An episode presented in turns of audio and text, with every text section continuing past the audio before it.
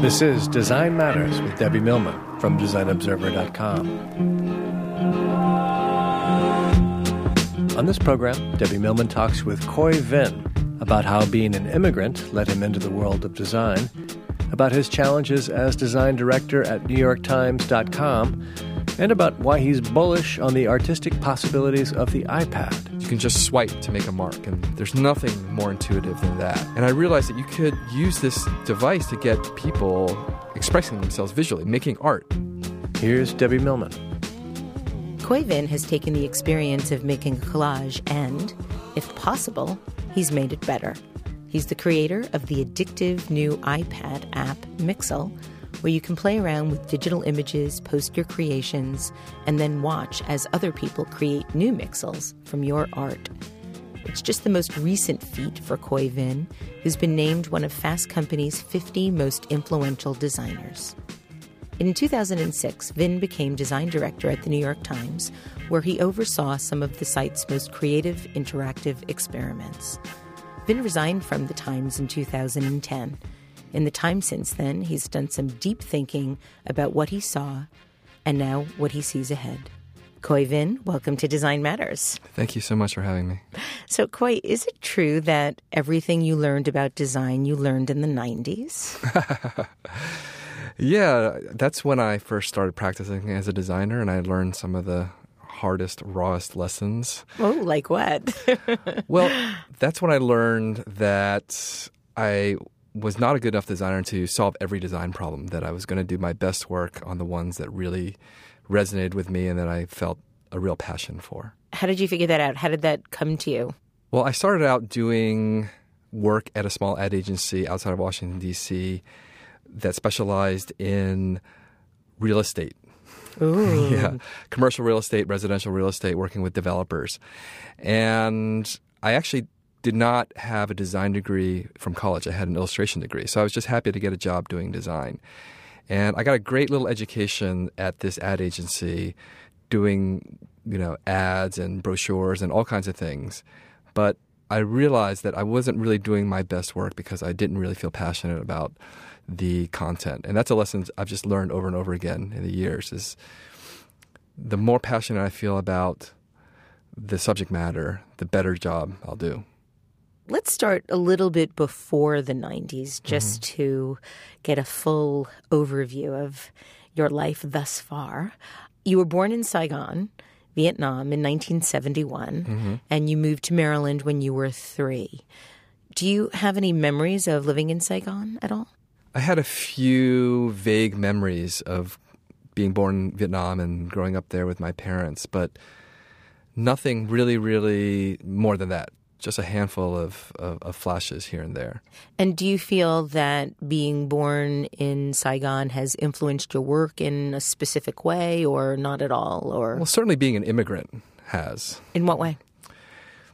You know, growing up in the late 70s, early 80s, as a kind of an outsider. It was still at a time when assimilation was hard.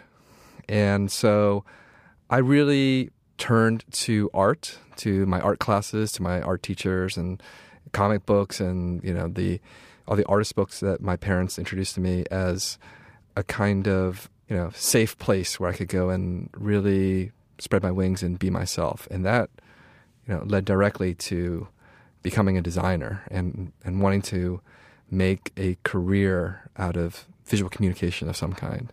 So there was a, a, moment during college where, despite the fact that you were studying illustration and painting, set to become an illustrator or a painter, mm-hmm. you made the shift to design, though you didn't graduate with a design degree per se. That's right. Was there an epiphany that occurred? Was there a realization that? Yeah, there really was.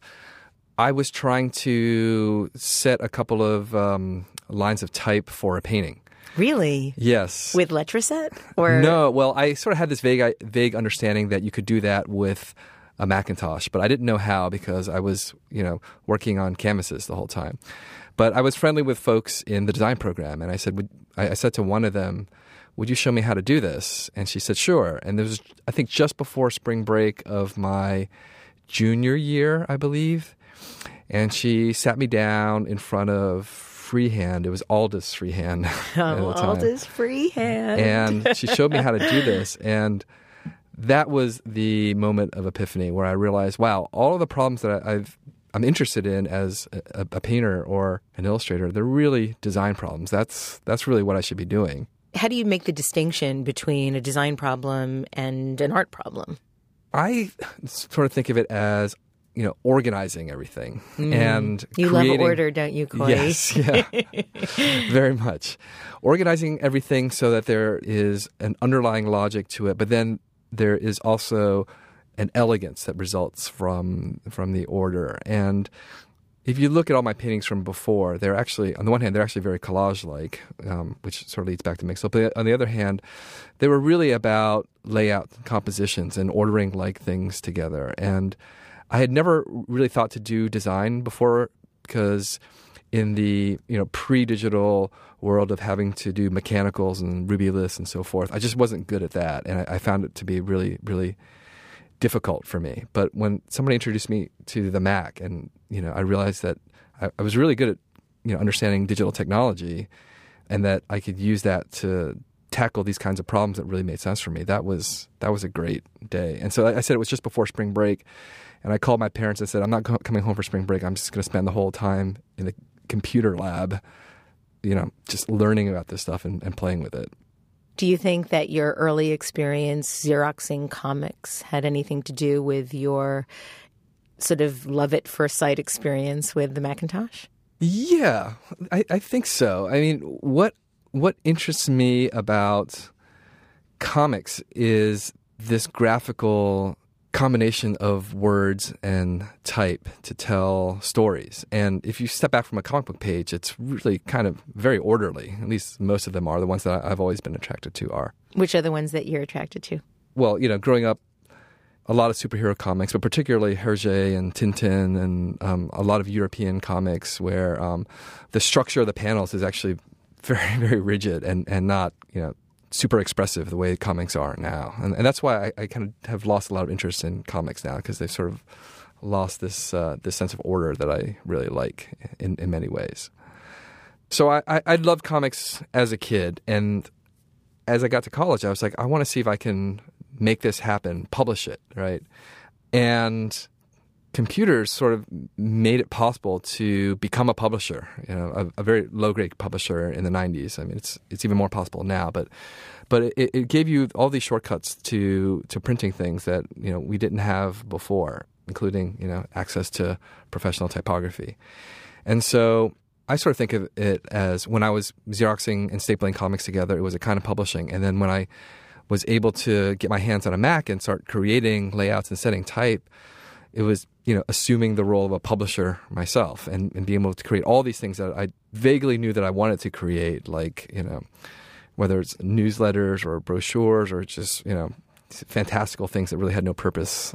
These tools made it incredibly easy to make that happen. After college, you actually started working in a more traditional print design arena and I watched your Creative Mornings talk and I saw some of that early work that I heard you refer to yeah. as your lost decade of embarrassing work. and I actually thought there was a lot of it that was quite charming. What was so embarrassing about it? Can you describe what was embarrassing sure. about it for the listeners?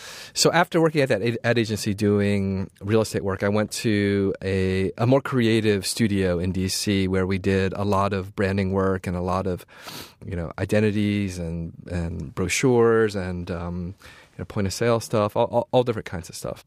And I was really happy to be working in that environment because it was real graphic design, like the kind of graphic design I had read about at school. But I just wasn't that great at it. That's the thing. I mean, we we had clients that I just didn't really understand what they were trying to do. It wasn't so much that that they were doing things I thought were boring. It was just that I just didn't really have the empathy that you really need in order to do great great work. And what I was really interested in at the time is just trying out all of these fancy design tricks that, especially, you know, graphic design in the 90s was an explosive time stylistically and there was just so much cool stuff happening and I wanted to do that stuff just to just to play with it and I was trying to uh, apply a lot of those ideas to clients you know for whom it was not appropriate, or or at the very least, it was just not a comfortable marriage, and the end result was a lot of work that that's mostly good for a laugh these days. Well, I really enjoyed seeing how you've evolved and how your style has evolved and yeah. Where you've come since then. I think yeah. it's a really interesting part of, of your journey as a designer and, and part of your life narrative that's so interesting. Well, one of the things I tried to say in that talk is I mean, I, I poked a lot of fun at myself, but I also really valued the time to experiment and to to find out what I was good at and what I wasn't good at. And it's also interesting to see so many of the early threads of your interests coming to fruition now, mm-hmm. maybe 20 years later. Yep. But from what I understand, it seemed like at that time you were trying to recreate what you were doing in print mm-hmm. online. And and so I really want to have a conversation with you about what you see as the differences in how you approach something that lives online and something that doesn't live online. In the beginning, when I started working online, I saw it as an even more complete, even more immediate tool set that let me be a publisher to do the things that I, would wanted to do offline. You know, have a, a magazine or produce books or, or, or, pamphlets and stuff like that. And I spent a lot of my early career as an interaction designer thinking in that mode, thinking, you know, we're going to push this this nascent tool set as far as as we can push it to emulate the things that we know in the analog world. And there's there's some value to that. I think it's always worth coming back to you know the history of visual communication and seeing what we've lost in technology and seeing what we can regain. But at the same time, you know, when I look back at the work that I was doing, it sort of shows that there's a fundamental misunderstanding of what the medium was good for. What do you mean? So publishing in the way that I was thinking about it is really like a one to many dynamic, whether it's an author, an editor, or or designer creating something they think they want to disseminate to many, many people. And the internet and digital media and and the web, it's really a many to many medium where people are communicating to everybody else at the same time. And I felt like I was creating products or I was creating design solutions that didn't really fully acknowledge that, that were still trying to focus on what's this one person have to say to everybody else and not really thinking about okay what's what does everybody else have to say back? And what are the things they expect from that conversation between the, the person creating the content and the person receiving the content? So in 2001 you founded behavior with mm-hmm. a number of colleagues that you had worked with previously. Mm-hmm now, I have two questions about that. what was it like to start a company in 2001? Mm-hmm. And after the dot com meltdown, what mm-hmm. were you guys thinking? we founded the company in late 2001, even after September 11th. So um, you and Steve Jobs, he, he launches the yeah. iPad, the iPod. You start a company. yeah, yeah. One of us did a lot better than the other. Uh, okay, well, um, it's all relative. So, uh, and then even before September 11th, um, as you said, there was the dot com meltdown. So these two events together made it really difficult to find a job, and in many many respects, you know, my behavior co-founders and I really had no other choice. We're like, we'd better, you know, form a company and go out and, and sort of make something happen for ourselves because nobody's going to hire us. We, I think, formalized the company on December 4th and, you know, won a few clients and, you know, we're able to build a good head of steam and win more clients and, and, um, build a really good business. Actually, my former partners have done even better um, since I left. So, you know, the studio has been around for um, over 10 years now. Now, you talk about just like going out and getting business as if in 2002 it was just like the easiest thing to just pick up some clients. And I mean, I remember conferences being canceled, yeah. I remember studios being closed. Yeah. What do you think gave you that edge at that time? Well, it's actually pretty easy to become a studio that's doing some work if you can find just one or two clients and start to build on top of that. So even at that time, I mean, I w- I wouldn't undersell how hard we worked, but there were just enough nibbles out there that you know, we could you know build something on top of that. What was really hard was building that into sustainable business. Um, because you know we were trying to stay lean, and so we were using a lot of contractors, and the contractors were demanding certain rates, and clients were trying to you know to pay you know certain rates, and so that that was really difficult.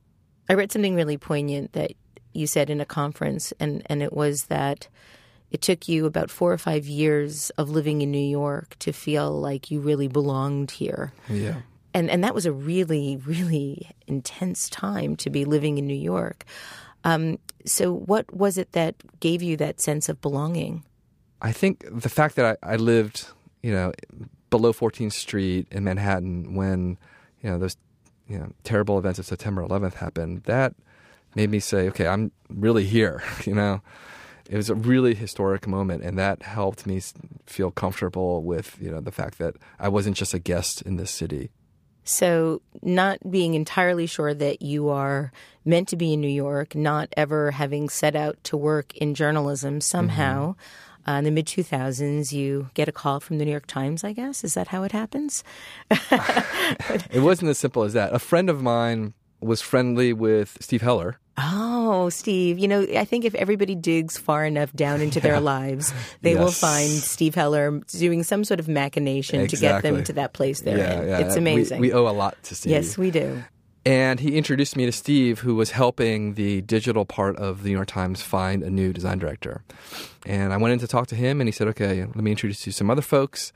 And when I went into for those discussions, I thought, well, it couldn't really be the design director position. It was probably a design director position and I quickly discovered like you know that's that's the main seat, so to speak, was the one they were hiring for, and the discussions went pretty quickly, and I realized I'd better figure out if I really want to do this or not before I let it go any further, and. Um, at the end of 2005, I decided, okay, I'm going to do this. And so you were still working at Behavior mm-hmm. at the time. How did you break it to your partners?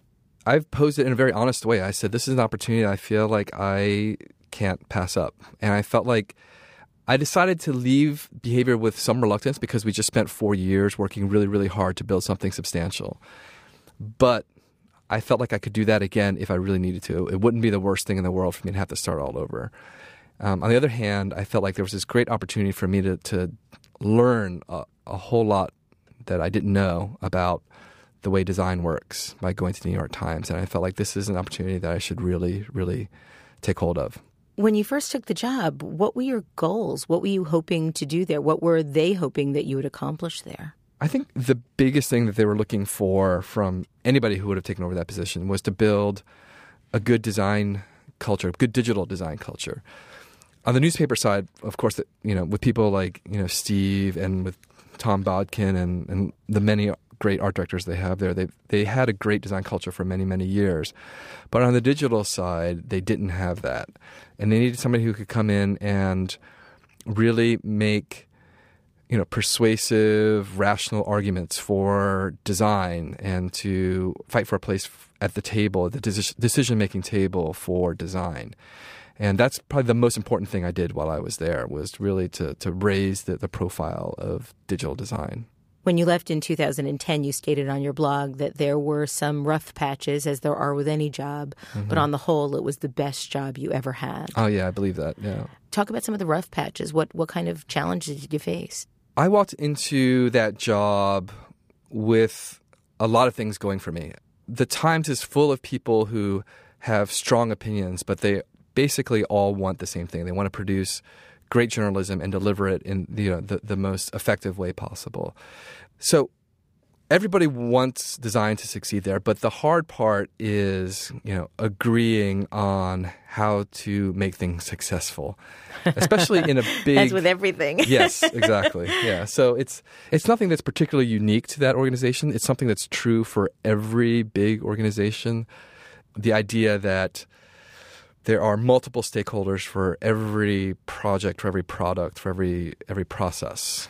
That's what I talk about when I when I talk about rough patches is is trying to get things done that you think should be simple, but you have to run them by three people for approval. So what would you say was your biggest success while working at the New York Times? The biggest success I had at the Times is the team that I assembled. And aside from that, aside from the team I assembled, um, I want to know about the design. What do you think is the most successful thing that you were able to accomplish?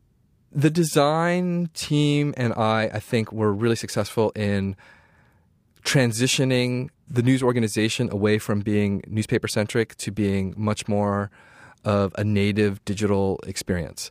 So everything we designed, whether it was a new version of the opinion section or whether it was a new you know mobile app or whether it was a browser for you know 150 years of their archives it was all about really embracing the native technologies and creating user experiences that were really complementary to the way people actually use the internet so that's i think my, my biggest accomplishment there is is imbuing all of the design solutions with that kind of approach I read that you asked yourself when you were first there, what does it mean to be a customer of the New York Times? Mm-hmm. And I'm wondering what you found. To be a customer of New York Times, you feel a really powerful, deep connection to a grand tradition. And you have really, really tremendous expectations for the journalists, for the editors, for you know the the backup staff, so to speak, people like myself who help deliver that content.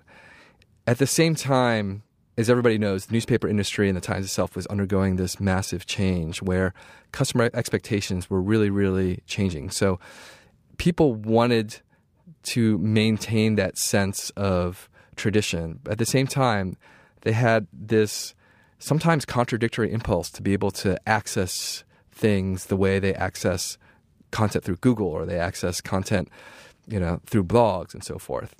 And again, it's not necessarily easily reconcilable motivations. And the idea of a customer of the New York Times is, you know, something that at least while I was working there was very much in flux and I think continues to be in flux. What do you think of the Times' most recent decision to have the paywall begin after 10 articles instead of 20? Well, I'm sort of on the record as not really liking the paywall. So, why don't you like the paywall? I think it's a short-term strategy.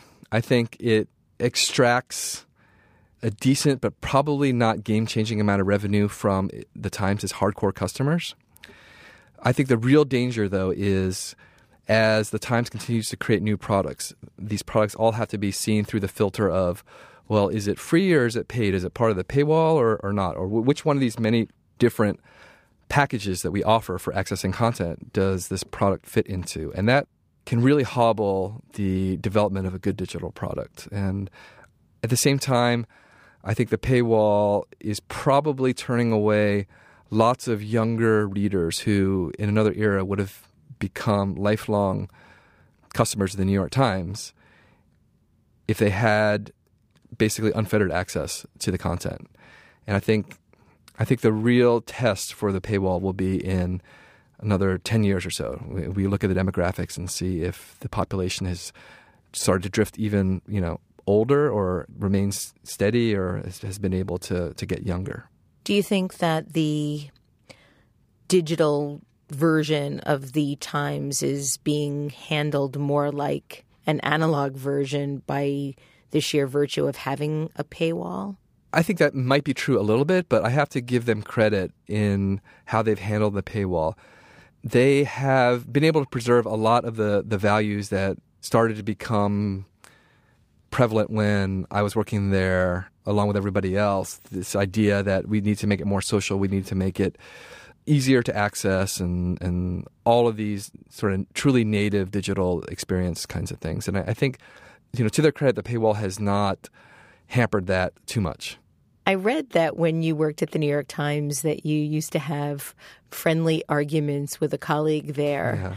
About the role of information architects on your digital design team yes. and apparently the debate was over things that an information architect does. Mm-hmm. You talked about how you'd go back and forth over the usefulness of dividing responsibilities mm-hmm. and segregating planning from visual execution and so you asked the question whether the information architect, or you were asked the question whether the information architect was even necessary.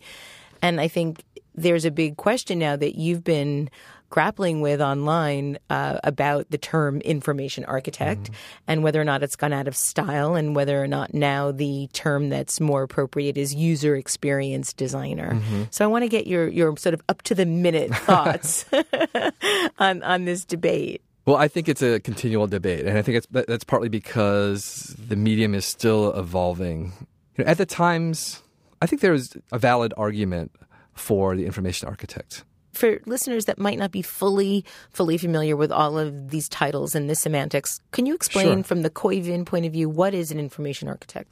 So when you're creating any kind of a digital product, whether it's a website or an app, there is a lot of design planning that goes into creating that experience. You have to organize the content. You have to think about what are the buckets that the content falls into and then what are the conventions by which users will access that content, whether the navigation is a bar at the top or it's, you know, some other kind of, you know, more organic way of, of addressing all that stuff.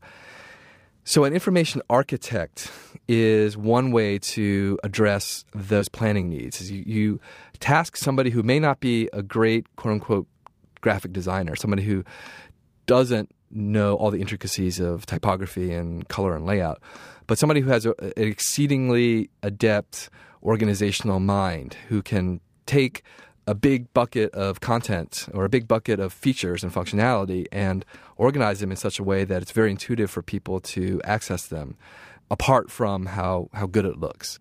So, sort of a visual conductor of sorts. Yes, yes, yeah. Or an experiential conductor of sorts. Okay. Yeah. The question is whether that's a role that really needs to be broken out into, you know, a separate person, a separate staff member. And at the times, we did have that job description, information architect. But it doesn't necessarily mean that's going to work in every case. And there are some some trends that I've seen that suggest that you know what my colleague was arguing for, which was that this should be a part of the designer's job or the visual designer's job.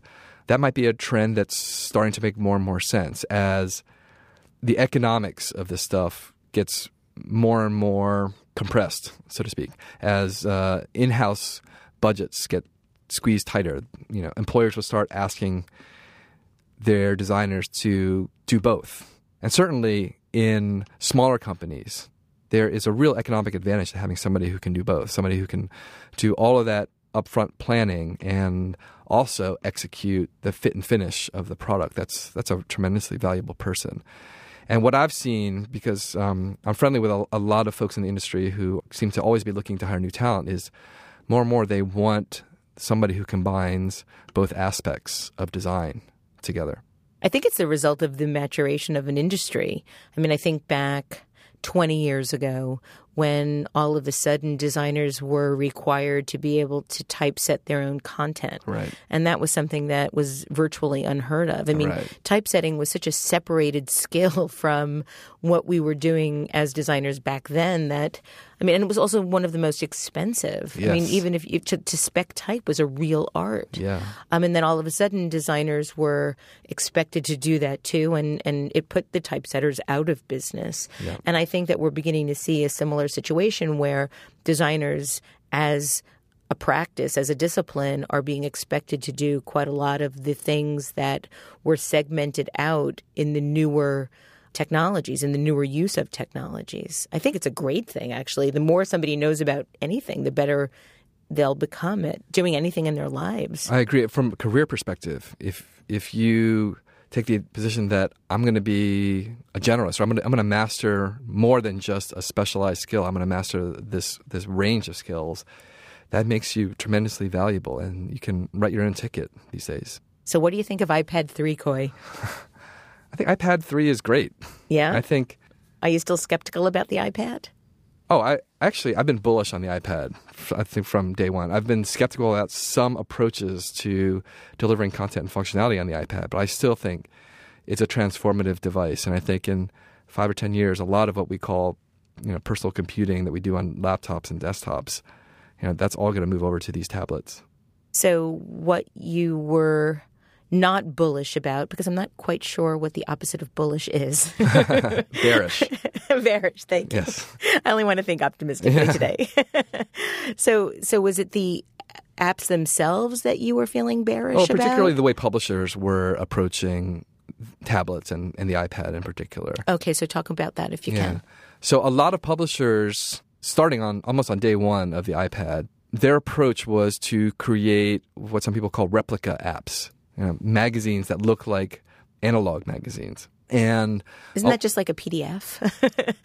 in a, in a lot of cases, a PDF would be better because they they, they look at, at the tablet as an opportunity to deliver this very, very elaborate, high touch multimedia experience, which is, there's nothing inherently wrong with that. But the amount of constraints that that puts on the user in terms of what, how they can consume the content, whether it's, you know, controlling the type size or reading at their own pace or even, you know, how long a publisher requires a user to wait before they can even access the content because some of these apps are, you know, hundreds of megabytes in download all of that I think runs counter to the way people really should be accessing content on these devices. Why were publishing houses like Condé Nast and Hearst so late to the game with their apps and with and with their online presence? Yeah, well, I think digital media really undermines this idea that you can control your, the whole presentation. It makes that absolute fine control that we were able to achieve in print very, very difficult to recreate.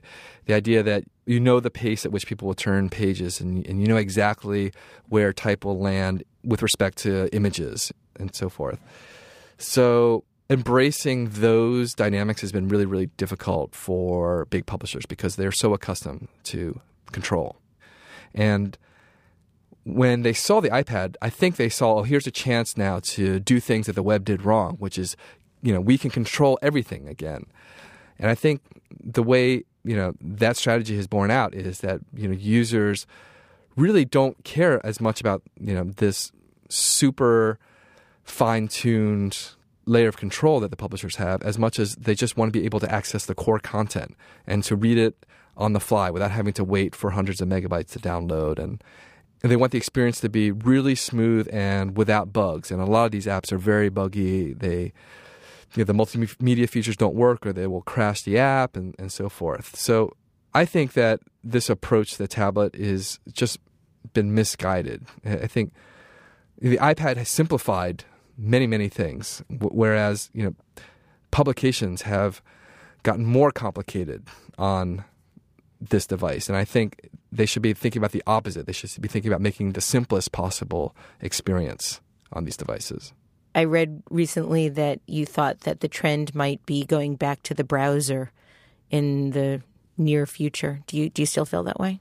You know, I thought that for a while. I think I underestimated how effective the App Store is and um, Apple's newsstand. They just being able to carve out that real estate that everybody knows this is where I go to find good stuff that has been really, really effective. And um, I think it's not so much the browser as more lightweight technologies like HTML5 that let you deliver content, deliver type, and, and HTML5 is getting more powerful all the time. So you can achieve a lot of the layout goodness that, that publishers want without all of the trappings of coding things in Adobe's platform or in, even in you know Apple's platform.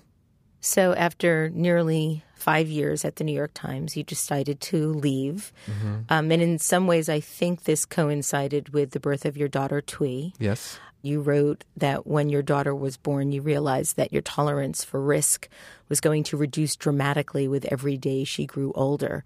So you resolved to do whatever it took to be happy in your career while you still had the chance, both for yourself and to set a good example for her. And you left somewhat tight lipped at the time with what your future plans were going to be. But we now know, the world now knows that you started your company Lascaux and launched a fabulous application called Mixel, mm-hmm. which is a collage, a social collage application. Right. So talk about how the birth of your daughter changed your career path and influenced what you're doing now. And then I also want to talk about Mixel, of course, sure. this extraordinary application my daughter came along at about the time I, I, started realizing this isn't getting any easier at the New York Times. And also at the same time, I started thinking, I'm so drawn by what's happening in social media, so drawn to what's happening in technology. I really want to try my hand at, at design in that mode.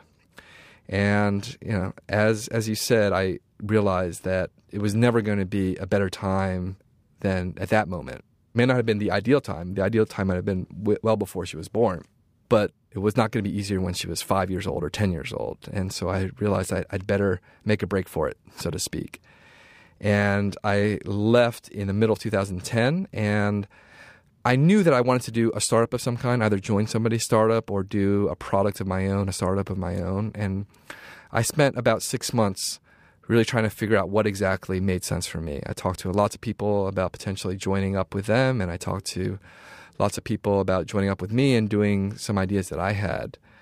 And, you know, as I said, I really believe the iPad is transformative. And I took a look at this device and I realized that even though people are buying it to read email and to watch videos and you know to do Facebook. It, at the same time, it's this perfect tool for visual self-expression because you can just swipe to make a mark, and there's nothing more intuitive than that. It's just like working on paper.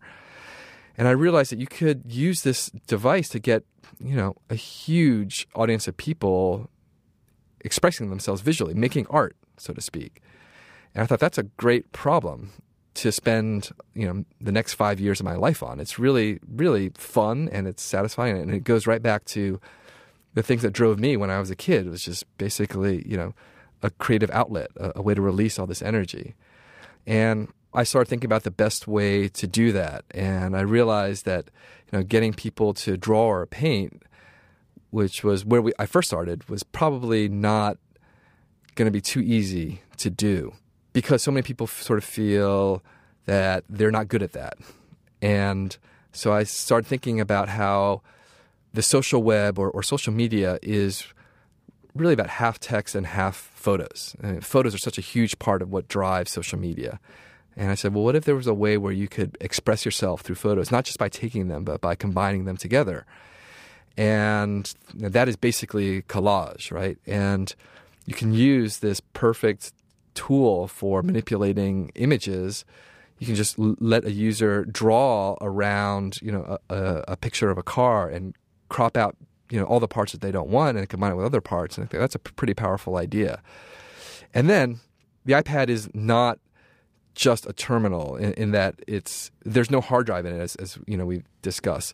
Everything's on the network, more or less. So why can't this act of making collages also be fully networked in that you know when you work with an image the server can store the original image and even though you might cut it down to just the part that you want you can always revert to its original image.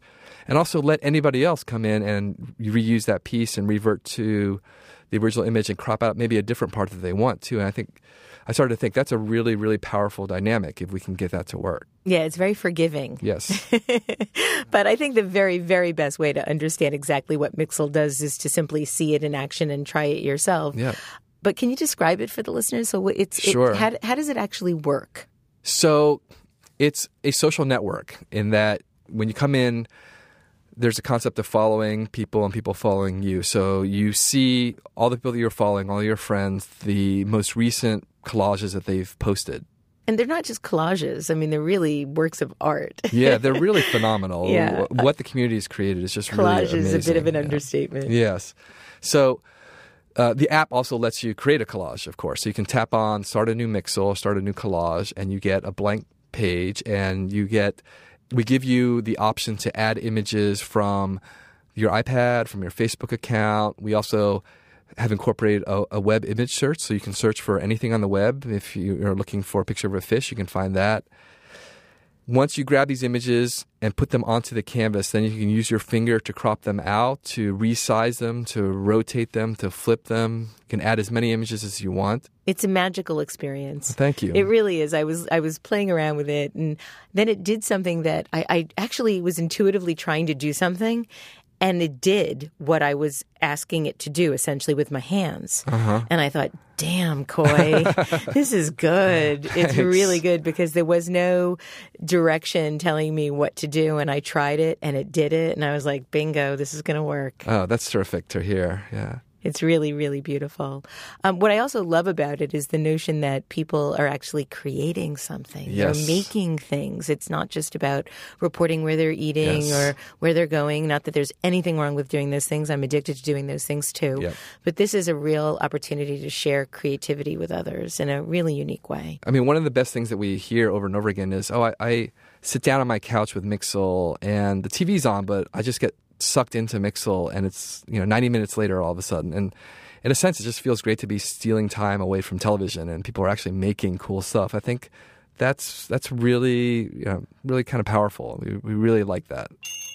Well, I, I we really wish you all the best with this new venture. It's an extraordinary thing. Thank you. One of the things that I came upon in, in researching all the things that you've done was the quote that you said that very often it seems to me that regular people now understand technology better than many companies do. Mm-hmm. And Khoi, I think that's because of you. And I think a lot of that is because of the work that you're doing. So we thank you for being on Design Matters today and thank you for doing all of this wonderful work.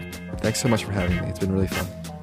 To learn more about Khoi Vinh, visit his website at www.subtraction.com.